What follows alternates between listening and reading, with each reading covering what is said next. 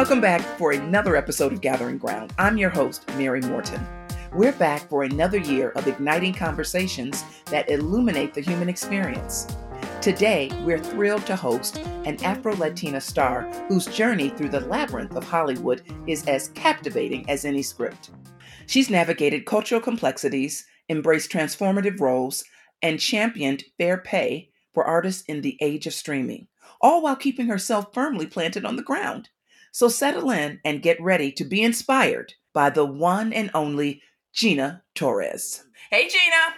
Hey, hey Mary. How you doing? I am great. So glad to have you on Gathering Ground. I've been waiting for this conversation. Um, I, you know, I want to get started with really a little bit about your background. I mean, I know you used to work at Lincoln Center Theater, for instance, uh, but I know you had a life before then. And so, uh, tell us a little bit about um, your life before Lincoln Center. No, there was no life before Lincoln Center Theater. um, oh goodness, goodness. Uh, well, the short story is I am uh, first generation Cuban American.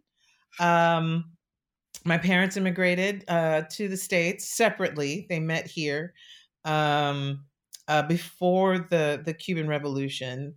Grew up uh, family of five. I have two siblings, and just grew up in the Bronx. Grew up in the Bronx. Um, my my teenage years, you know, when we moved downtown to Washington Heights, um, yeah. was was pretty extraordinary. It was you know, it was the 70s, it was the 80s, and New York was was magical and also seedy and and always just what kind of full of of possibilities and change and um, everything seemed possible. And even though I had zero connection to the entertainment world, um, to theater and TV, that that in my brain was something in my brain and in my heart and in my soul was was was was something that just burned in me. I I wanted so desperately to be a part of that.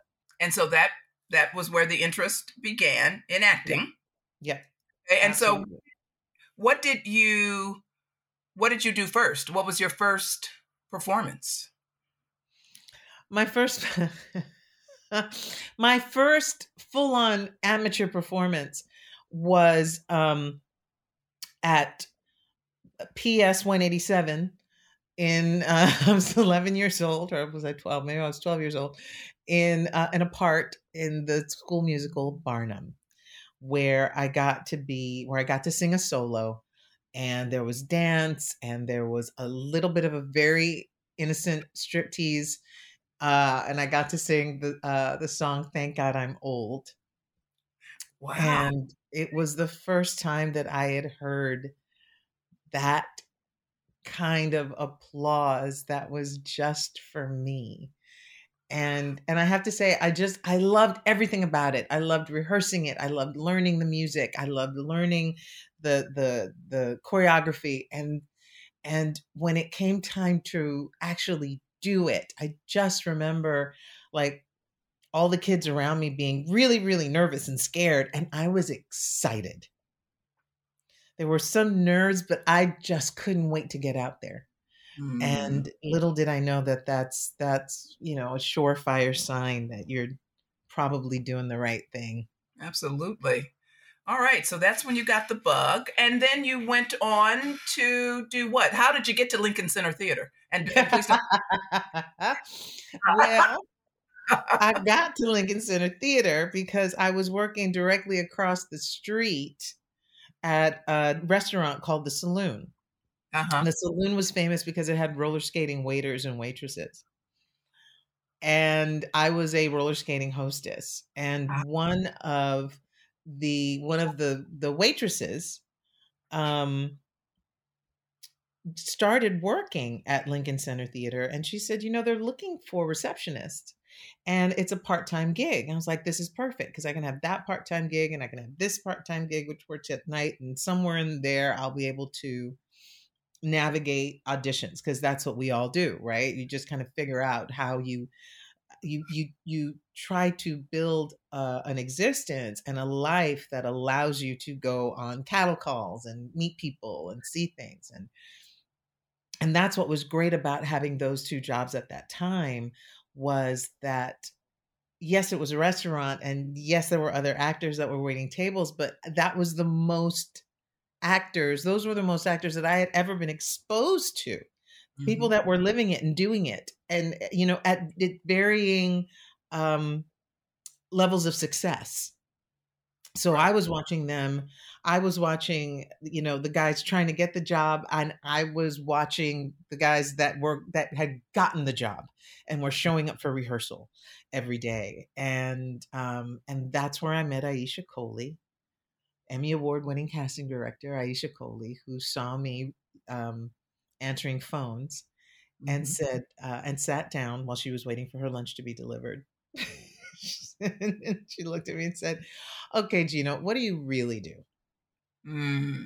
Why are you here? And I said, Well, I'm trying to be an actress. And and the stars aligned in such a way where she was interested enough in in my look and my demeanor and asked if I could if I could sing, asked if I could dance because she was holding auditions for the chorus of uh, at that time the revival of Anything Goes. Oh, okay. With Patti LuPone. And I was 19 wow. at the time. I think I just turned 19 because I, I hit the streets after high school. so um, she said, There's, I don't think there's anything here for you because you're not a dancer, but I just want to, I just want to see what you can do. So, right. you know, prepare a couple of monologues and, and some songs and, and come on in. And okay. because of what she saw on that day, she recommended me to some representation and the rest is history. The rest is history. So that okay, early days. All right. Um, well, you, you've been very active, of course, as of recent. Uh, I mean, you're always active on social, but in particular, very vocal around Latino representation uh, through this strike and making sure that voices were heard and that you all were out there. Yeah. When you think about your career overall and you think about representation, which you've talked about many times, what were some of the lessons you learned about how you were going to be presented, right? What was important to you in terms of the work that you said yes to? You know, early on, of course, it's you, you you say yes to everything. You're just trying to you're just trying to get in the room. You're just trying to be seen and and learn and and and get some experience. Um I probably did say no to some things. I know I said no to some things early on because they just they they were just uh, they were a wrong fit. But in terms of representation, in particular, uh, one of the things that I that I learned very very quickly that was rather heartbreaking and, and sort of a culture shock was who I knew myself to be was not what people assigned to me mm-hmm.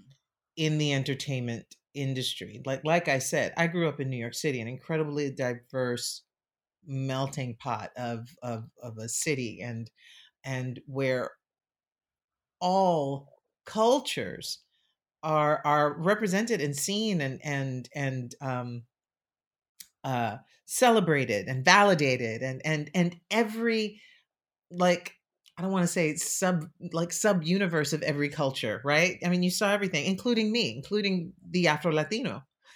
Um, I just thought the world knew what an Afro Latino was. Mm. and that just was not the case. So when I became an actor and I saw that there was a box, just one, and that that I was meant to fit in and that was that was the black box. Mm. And be, and I and sometimes I get into trouble and sometimes people get it and sometimes people know and and and so when I say because I don't want to ruffle feathers but I will when I say I never considered myself as being just black because culturally the the black american experience is different from the Latino American experience, from the Afro Latino experience. And so to now be asked to to portray something that felt ingenuous to my soul because there was no box for me was a really really difficult challenge to sort of take on and make peace with so when so my biggest lesson in all of that was to learn that the only way that I could expand the footprint of Latinidad was to always be myself. Was to never, ever um, uh, uh, give in to to the assignment. And so, whatever the role I was playing, I was playing by giving my experience as who I was to whatever particular role, and and also not changing my name, not you know putting my culture first and and and foremost in terms of how I was seen outside of the parameters of any given job, any given uh, uh, um, representation um, as a character was this is Gina Torres, and my job as an actor, and this is a character that I'm playing. And right. so I think slowly but surely it made its mark that I became uh, uh, somewhat, somewhat of, a, of, of an example for other Afro Latinos who weren't seeing themselves represented, but knew that I was there, knew that I was out there in such a way that that maybe others were not allowed to because it was confusing. Mm-hmm. So, how did that work when you took on the role in in Firefly, for instance? Did you did, did you feel like you had to make that known? Uh, did, did people understand that as they brought you into that character? No, I mean eh, she never she never spoke a word of Spanish. Her her her cultural identity was never discussed. That this was mine. You know, that was mine. It wasn't it wasn't inherent or or or, or important to the character of Zoe. Okay. And and that character uh, yeah it just wasn't a part of the universe. Right. You know what i mean? And so and so this is where this is where projection comes in handy mm-hmm. because mm-hmm. it doesn't matter how it's written. I am who i am. Right that's right. And so anybody watching it is watching this woman be that character. And so right. they can attach, as we all do, they can attach whatever they need to attach to, because that's part of my job is to that's bring right. you in to be a mirror of of your humanity, of your culture sometimes, of of of, of you, and bring you into a story. And so, yeah, it's it's never uh, it's never oh I'm gonna make you know it's been very few times that I've said this is going to be an Afro Latina character it has to serve the story in some way. It has exactly. to, you know, it can't just be random. Right. Right. You know, exactly. Okay. That makes no, that makes absolute sense. And it seems as though that's taken on almost cult like uh, quality in terms of Zoe and Firefly. I mean, so many folks. I just yep. hear a lot of folks about that character, including one who's near and dear to us. oh my God. Absolutely. I mean, people yeah. love you in that role. And yeah. what did you learn from that role and the response you received from that role? There are things that happened with that role that then impacted how you selected future roles because of the response to that role? No, no, okay. not at all. Um, I mean, this is this might sound a little disappointing to all the fans out there, um, but you know zoe zoe was was she's just another extraordinary character that that that goes in my into my canon of work um it is so fascinating to me that that um people feel so connected to her because I look at my time on that show and you know very little about her. There's there's very Zoe was very underwritten. Mm. And I didn't say much.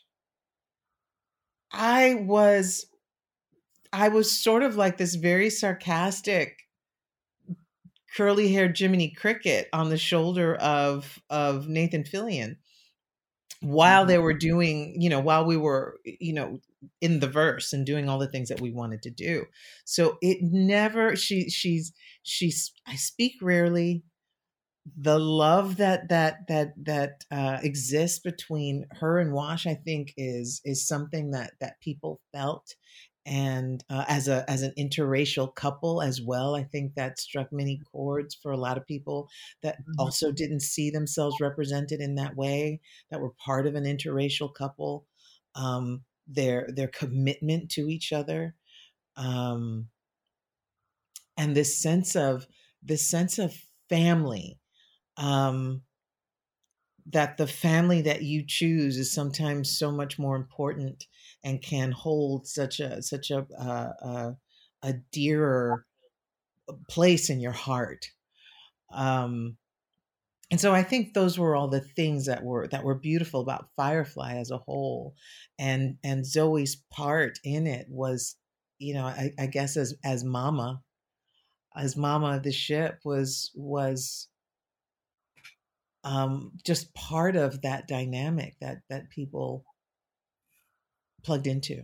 And so you've done obviously lots of uh, work over many years. And as we think more currently about some of your work, your current, more recent work around uh, Jessica Pearson, uh, who's, I, am just going to say, the clothes, the clothes, yeah. the clothes. uh-huh. That must be so much fun. no, okay, maybe not. no, okay. you know, here's so here's the thing about that. A lot of it, yes, of course. I mean, who gets to be that fabulous for that many years and mm-hmm. just I mean, every every outfit was a reveal. Mm-hmm it's like at some point you just you just tuned in to see what what I was getting ready to like turn the corner into Harvey's office wearing, right? I mean, it was they they were events. They were just little mini events. And I remember getting the, you know, getting the scripts and and then there you know there were there were no costume fittings that were shorter than approximately 2 hours. Really? And you'd make time you'd ha- they'd make time for them sometimes you you jump in you know while they were setting up a, a, another scene just to make sure that it was tight enough and right and and like all the you know all the things worked um, and God bless them, those tailors were, you know, working up to the last minute to make sure that everything was just beautiful. Um, and it was.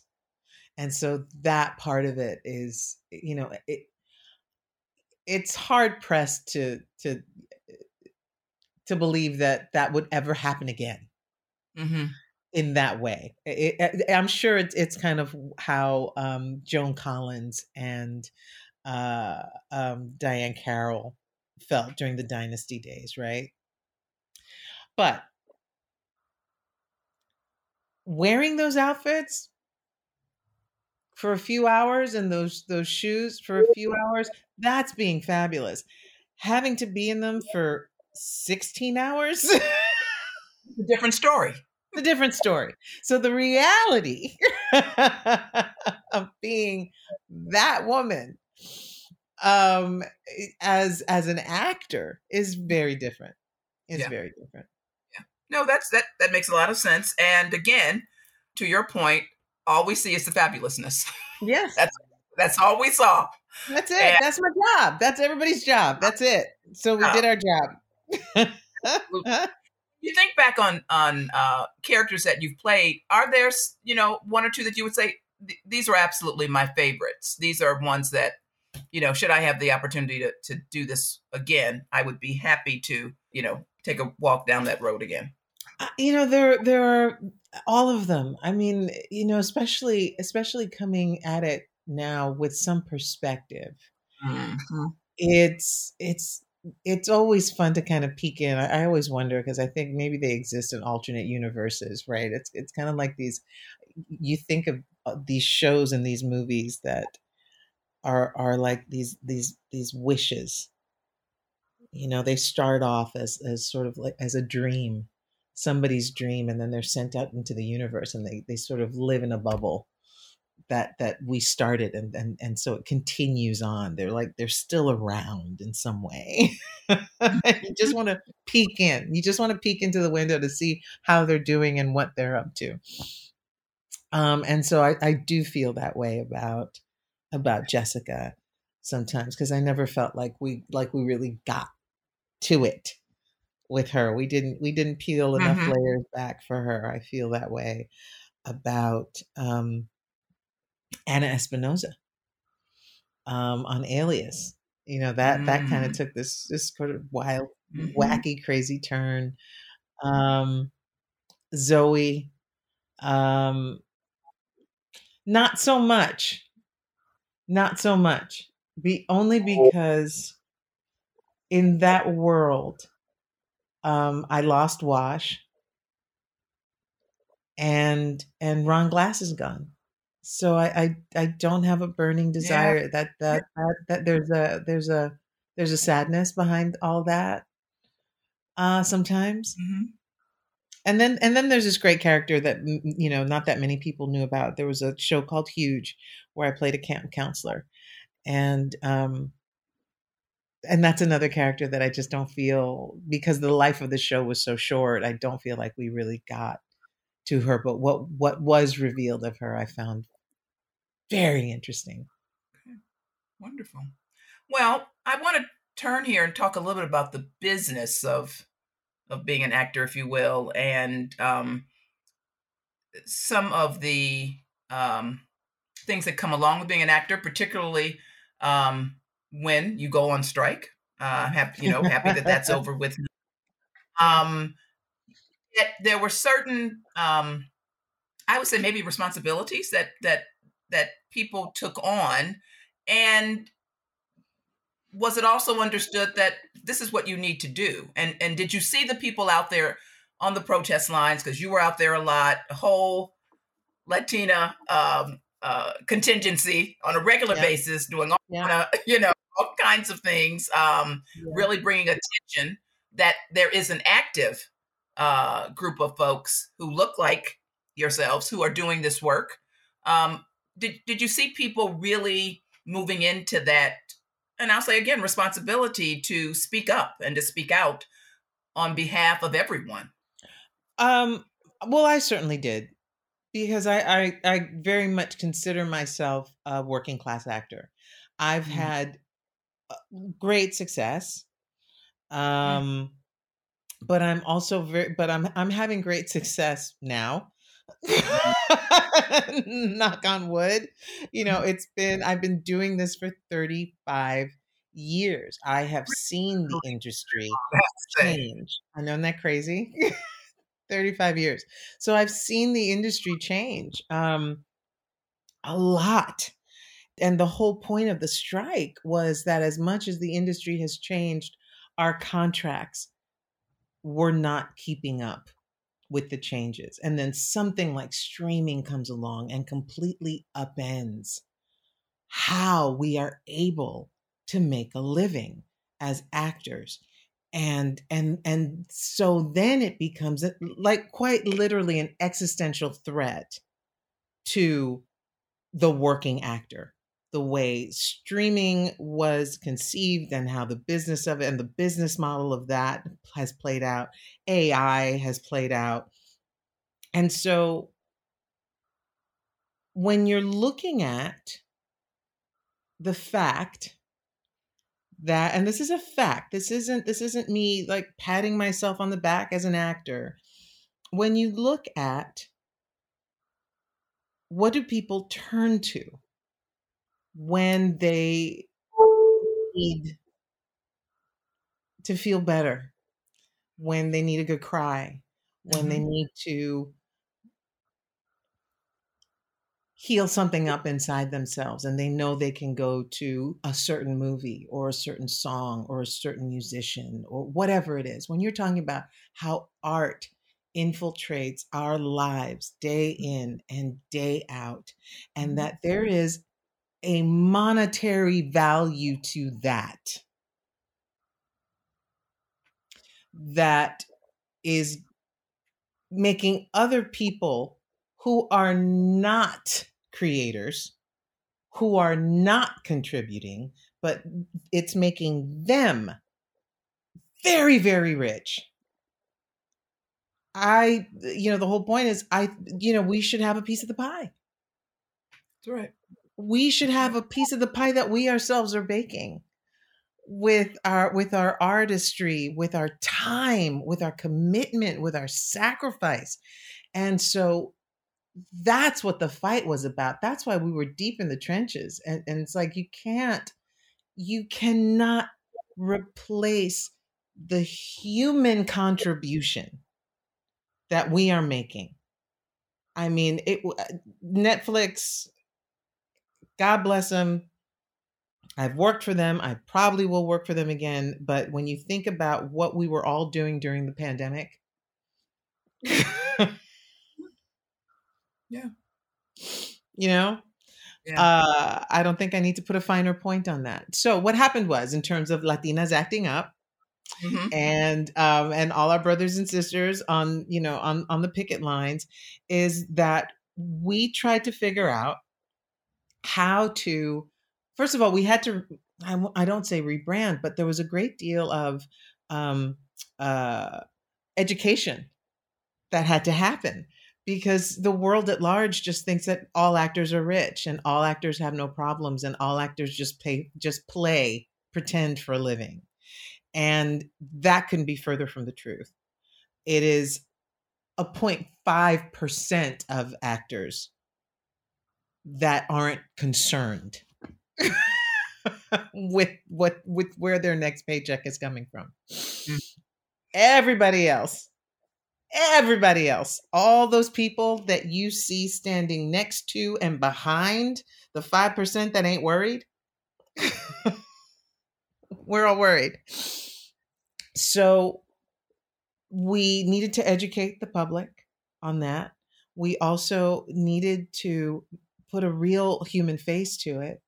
And and so we we you know it was about devising um, platforms that became very, very familiar to everyone. So there were theme strikes, you know, of your favorite shows and and um, reunions of your favorite shows. And Latinas Acting Up was the brainchild of Diana Rivas and and uh, Lisa Vidal, um, who were like, you know, who can make some noise? Latinas can make some noise, and we're all coming together, and we're all going to not just show the world that we're committed and show you know the uh, the the AMPTP that we're here, we're here to stay, and we've been here.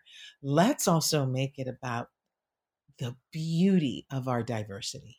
Mm-hmm. Mm-hmm. And every week, without fail, there were pictures of us that that were spotlit in any given publication. Mm-hmm. And uh and if it wasn't a well-known name, it was us. And so that that told us, that telegraphed to us that that um that people want to see us. That's right. People do just, people want to see us. People right. are hungry for us. People it's not just cuz we're cute, is because we are soon to be the majority minority that our representation on screen is nowhere near what our actual representation is economically, population wise. Uh, and and so that was part of also that that became part of our separate agenda is to let the powers that be know that this is an untapped market that needs to be tapped that is a great place to take a short break. I want to talk more about some of the lessons learned. And I think, as you say, the education, I think for the general public was enormous. I think people learned a lot about what really happens. Um, and so let's talk more about that. Uh, we're going to take a short break. You're listening to Gathering Ground, and I'm talking with Gina Torres today, and we're back in a moment.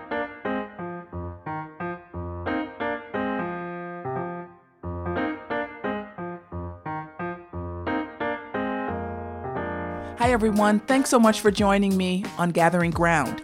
We want to hear from you. If you have any questions about your work in nonprofits or any of the topics that we've covered here on Gathering Ground, send them on in. Send them to Mary at gatheringgroundpodcast.com. That's Mary at gatheringgroundpodcast, all one word, dot com. We look forward to hearing from you.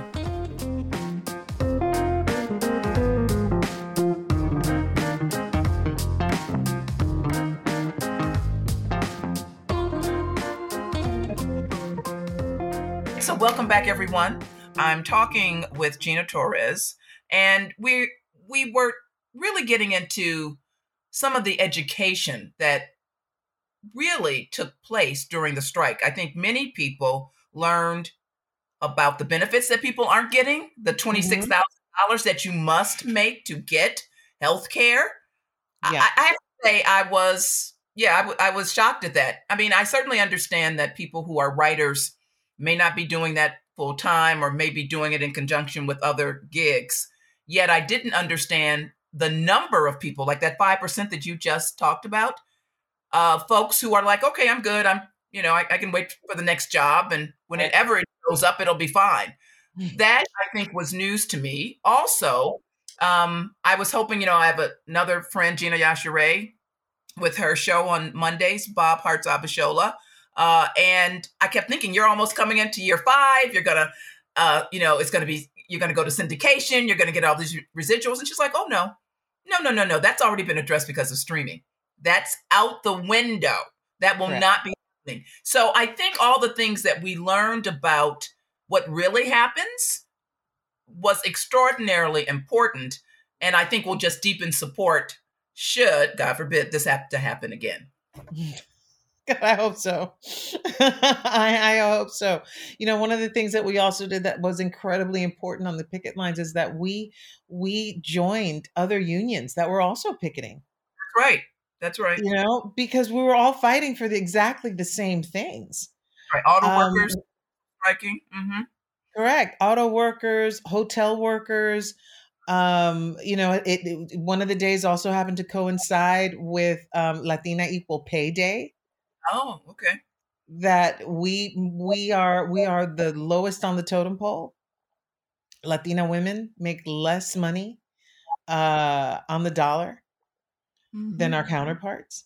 Mm-hmm. So all of that just kind of you know when when we talk about how we function as a society, or rather how we dysfunction as a society, um, because of this runaway corporate greed, then you know, it's not just it's not just about actors. That's right. It's it it becomes a global thing because we're all hurting because everybody wants to make more with less. And it's just not Good. to your point the actors, it's also about the costume designers and the Correct. set designers, you know, yeah. the makeup artist. Everybody right. was impacted by this strike in ways that I think the general public just doesn't think about, isn't aware of. All they, right. you know, they television, they see their favorite show, they're good to go. So as uh, so about that, I think also what a lot of people don't understand, which is which is also sort of standard practice, is that there are states in the U.S. that give tax incentives to television and movie productions. Oh yes. Mm-hmm. And the reason why those states do that is because of the amount of work that television and, t- and television and movie productions bring to any given city in any given state. Because when a movie rolls in, you need construction workers, you need hair and makeup people, you need caterers, you need drivers, you need um, painters like, mm-hmm. for sets. you know and and so and then it becomes as well this it, this this beautiful sort of this opportunity for apprenticeship also comes mm-hmm. into this right. city that may not necessarily have been set up to support right. of movie and television but now but now you have young people maybe learning about lighting you have a whole new generation of of drivers a whole new generation of hair and makeup people a whole new generation of of young people that you know pr- pr- that go into production, that go into construction, that go into writing, that go that that moving dollies. It is a universe unto itself that creates more and more jobs. And so when you think of all of those people that were out of work, it is devastating. It is devastating to our economy in California. It is devastating to the economy wherever there were productions being being held. Um, you know, Atlanta is another huge mm-hmm. hotspot in in that way. So again, it's not just about the actor. It's right. about what these handmade productions create mm-hmm. That everybody gets a stake in, that everybody gets to feel pride about. Doing all of these all of these these seemingly disjointed skill sets coming together to create this one moment in time mm-hmm. and that's one of the reasons why I still get emotional and still get, you know, geeky about what I do because it does bring so many people together on set in the moment and when it's given out to the world and it's put out there and it brings a whole other element of of of community and mm-hmm. uh, uh, of, people experiencing something for themselves I, I can understand that i mean because i too you know just from where i'm sitting get a little teary-eyed when i hear when there's an opportunity to see uh, maybe a show doing its last you know last uh, recording last taping and the I don't know who does it, but somebody calls out, and that's a wrap. That's a series yes. finale. Yes, yes. Just that would be that would be our AD, our our assistant directors. Yes, yes.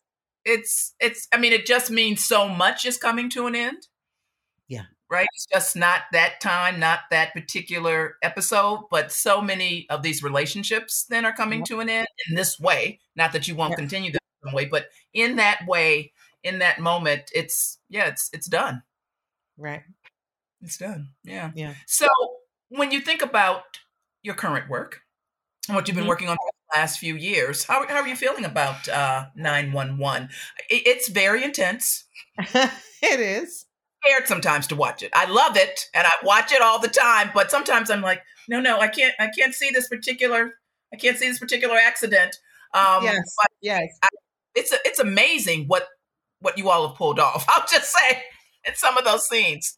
I agree. I agree. Um, yes, nine one one Lone Star. I'm I'm I gosh, I do love the show. Um, I was a fan of the show before it uh, before I was a part of the show for so many mm-hmm. reasons. Um, you know, it it spotlights are our incredible um, first responders. Uh, I I like to believe that that we do great justice um, to them and their plight not just not just what they do in the field and the importance of what they do in the field because there's eh, you know there's so much of their heroism comes from being able to create a human connection with the people that they're helping and getting them through the worst day of their life. So that for me is important. Um I love the character that I'm playing. I love all the characters on the show because, again, you get to go home with them. You get to feel who they are. It's not just action and, you know, epic saves. Um, mm-hmm. There are some very beautiful, poignant, quiet, quiet moments that the writers have have been incredibly generous to to to write, so that we can all uh, experience these characters as fully as possible these people that are coming into your your um your living rooms and your your you know screening rooms um tommy vega yes. great. Who is Afro Latina specifically. Yes. So, you know, yeah. okay. was a mom, became a widow, single mom, you know, the whole, all those things. Those are all rich, yummy nuggets to, to play. So I'm, I'm loving this, this part of my, of my life. I'm loving this eh, Lone Star chapter very much it's no, it's really such a great cast, great ensemble, right? And to your point, the character development, yeah. as you know, it takes time to get to know each of the characters, and everyone just has an extraordinary story, one that really draws you in, that you really want to hear more about. What kind? Tell us for those people who haven't been on set, perhaps, including myself. Um, what what's a typical day like uh, when you're going to shoot the scenes that you're going to be in, right? The majority of the scenes you're going to be in on a particular day. What's what time does your day usually start? Well, okay, on a on a full on a full Tommy Vega day. let's say um uh my my alarm will go off at um let's say okay, so let's say we're shooting at Fox Studio. So if I'm first in, that means that so I gotta I gotta reverse engineer it a little bit. If I'm first in, that means mm-hmm. that the crew will get there at seven for the first rehearsal. Right. So I've got to be mm-hmm. in hair and makeup by five fifteen. Okay. Which means that I'm up at uh, usually around quarter to four or so um, to work out get my body working, get my brain working, shower, change, get in the car, get to work by five o'clock in the morning. I go through the works, we rehearse, I put on my uniform, and then the day officially begins because we usually will usually get the first shot off which means that the cameras actually start rolling something useful you hope around, right mm-hmm. around 7 30 8 o'clock and then a mm-hmm. typical day, it's not an eight hour day. A typical day is a is a is a 12 to 13 hour day. That's a short day. We usually run 16. 16 hours is a is a typical workday on set. And is it true? I guess I think some of this about the timing was that part of a part of the union piece, and in, in, in, terms of people actually getting breaks, or did that come up earlier? I, I heard something about these long days, and sometimes people not getting any breaks on the crew side. I, I mean, right. maybe for the actor side, but certainly for the crew side, that people were just kind of going through it. And you know, to your breaks, point, breaks happen. Breaks are breaks are a natural. Uh, um, occurrence on on on sets because there's time to while the while the crew is working to set up any given shot which means moving cameras making sure that the set is dressed properly moving things around that the lights are happening then then that's downtime for actors then the actors take over the uh the set as it were and then that's sort of uh, other than uh, well it's downtime for the actors and the camera crew and then the actors and the camera crew go Right. So right. those little mini coffee breaks as it were are kind of built in to to those 13 14 15 16 hours and then we do get a lunch break in there mm-hmm. at the 6 hour mark but what is part of part of our contracts um, i'm not quite sure if this is what you're asking is that we must get 12 hours between wrap the end That's of the what it is. and the beginning That's of the next day. Mm-hmm. That's right. That's what so it is. Mm-hmm. Actors mm-hmm. get 12 hours between, you know, see you see you tomorrow to good morning.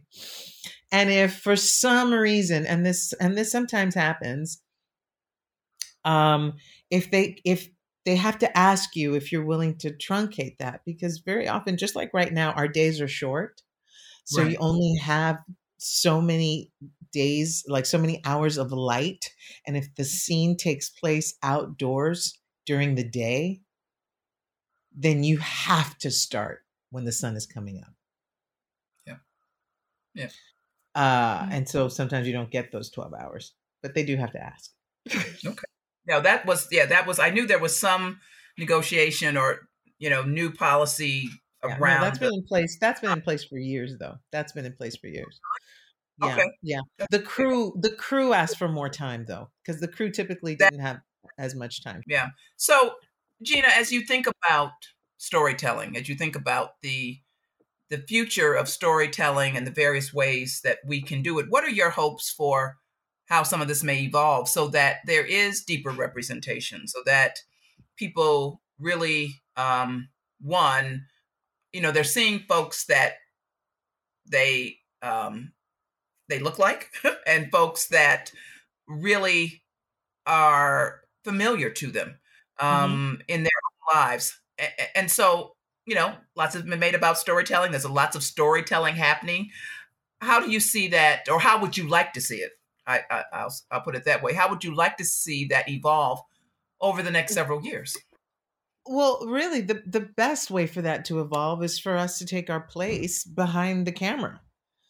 To take, you know, we we gotta we gotta write them, we gotta produce them, we gotta direct them. We've got to to we we have to take ownership of our stories in ways that we have not been. um I mean, I, I hate for it to sound defeatist because I hate the word, but we truly have not been allowed to um take ownership of our stories the, it, it was not that long ago that you'd have a Latino story being told by white actors and white directors and and and, and white writers. It was not that Yes. long ago that that happened.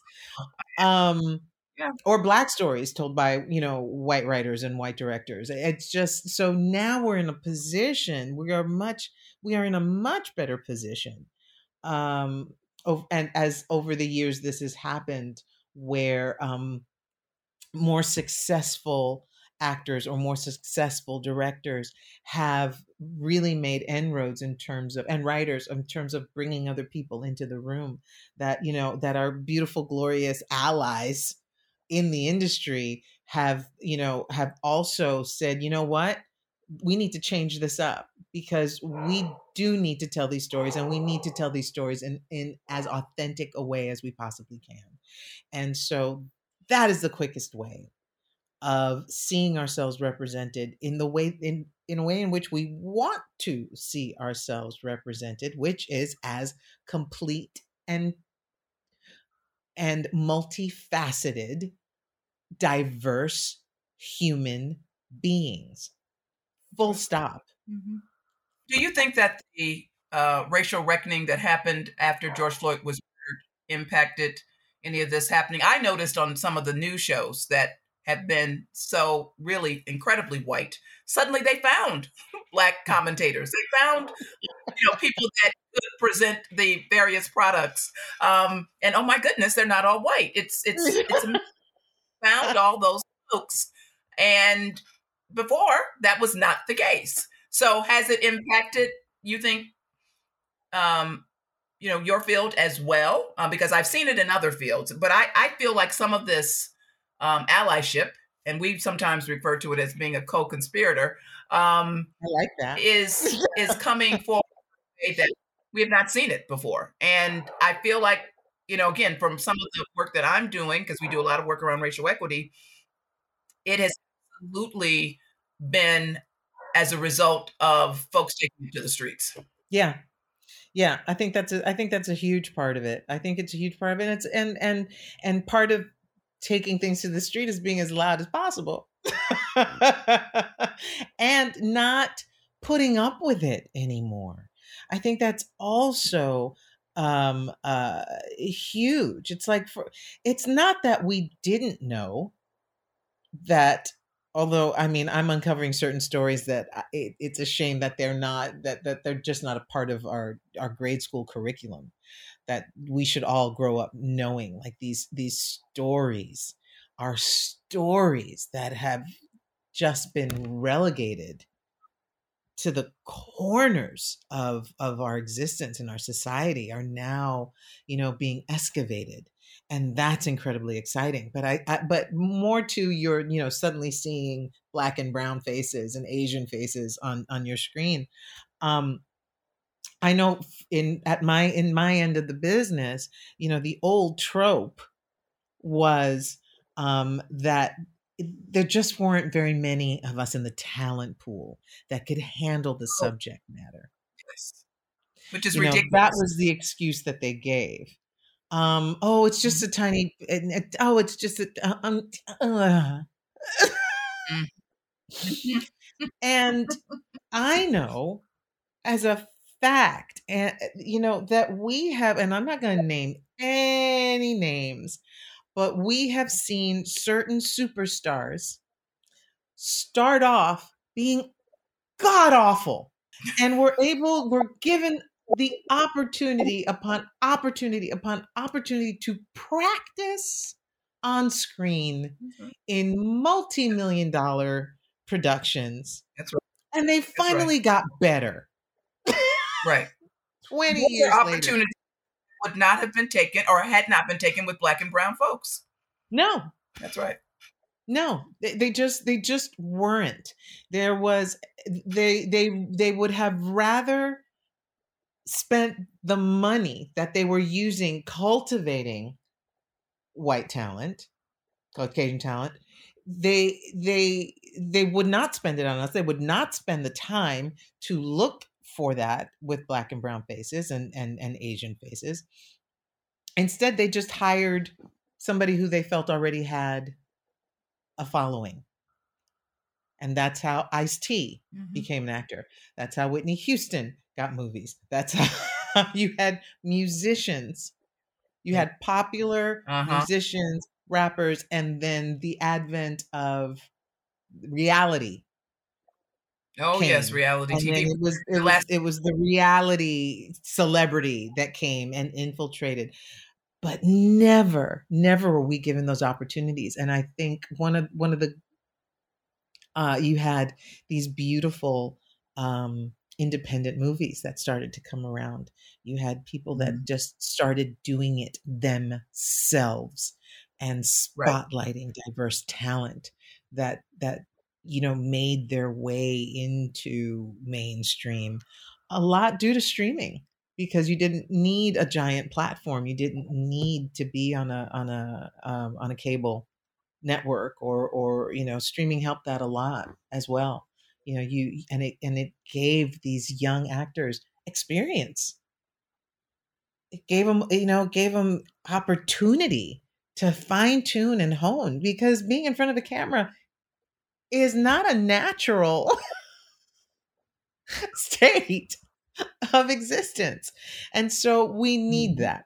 And we need to continue mm-hmm. that. And we need to foster and nurture, you know, all the young talent that's out there. And we need to hire the OGs who've been doing it for a long time and put a spotlight mm-hmm. on them as well. Yes. And so what speaking of, you know, folks who are going to break into the business. I love that term, breaking in. Um, what would you give someone who is thinking, okay, I went to Juilliard, I'm I'm done. Uh, I'm now going to go and get a job. And what what are what are one or two things that you would say you need to keep in mind as you you come out of school, you're not going into a formal program like that. What would you say is really important for someone to know? About this um, this work? Of the work, I would say that you will use maybe 15% of what you learned in Juilliard and to hold on to that um because that's your art mm-hmm. hold on to and and hold on to your art um but most importantly really hold on to yourself because this industry and this business is is notorious and relentless for wanting for for chipping away at your sense of self and and what you know you inherently are bringing to the table so be mm-hmm. forever vigilant about protecting your your heart and your soul and your psyche and being true to your art and but also understand that it's a business and yes. and you will learn how to balance what is precious to you with how to get the job done. And how long did it take you to do that? Uh, I would say about 10 years. By the time I stopped taking mm-hmm. everything mm-hmm. so damn personally, it's not personal. The business part of it is not mm-hmm. personal. It's not. And and that's and that's hard. That's hard particularly for an actor because your business is you. And if they don't want you, that's how do you right. not take that personally? But it's but it's not. It's not. You just have and to how do you it will be your turn. You will have a turn okay. and and your work is for you. It's not anybody else's. And and to keep at it. And in the meantime, work on yourself, work on things that you know you need to improve upon. Uh, yep. How do you take how do you take care of yourself? What's the self-care for Gina Torres look like? Self-care sometimes is as simple as shutting the door and listening to music mm-hmm. uh, or taking a nap or cooking for my family and that's mm-hmm. that's i'm a homebody um so mm-hmm. that's what mm-hmm. self-care looks like for me staying in shape is incredibly important to me because it keeps it keeps my mind clear uh it keeps me in tuned uh I come up with great ideas when I'm on the treadmill. it's just it's part of what I do and who I am. Everybody needs to find their thing. For some people it's it's commu- it's being active in the community. Um which is also incredibly mm-hmm. important because it gives you perspective. And what's next for you? What projects do you have coming up? Where should we look for you? What's going what's happening? now that the strike is What's over and hopefully on? some projects are going to be hopefully reinitiated there's so many folks who i've talked to who said you know i'm just waiting. I'm waiting to hear about what's actually going to happen because they they don't know about a show. They don't know about right. you know a particular role on, on stage. Yeah. Right. Well i'm i'm happy to say that lone star will be back uh, for 12 Yay! brand new episodes uh, in the fall in the fall of next year. So it's it's a, it's a bit of a wait but we're we're, we're going to start rolling cameras again soon. 24 okay. fall of 2024 um, and in the meantime you know i, I spoke a lot about uh, being behind the camera and uh, and storytelling so that's that i i am fully ensconced in the world of producing um, I have a few projects coming up, and as soon as they become real, uh, I will more than happy happily come back and tell you all about them. All right. Well, we're going to be looking for them. Um, there's just a huge, huge fan base uh, in my world for you, and um, I, you know, understandably so. Um, just so talented and real and lovely. And we are so excited that we had a chance to talk with you today, to hear a little bit more about your background, um, and just are wishing you the absolute best as you move back into it, the world of acting, uh, now that the strike is over.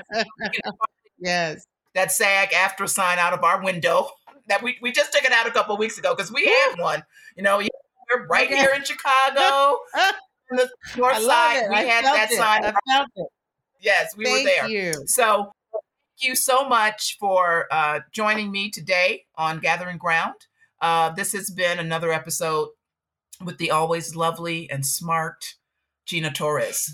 And we're back in a moment. Thank you. Thank you oh. so much.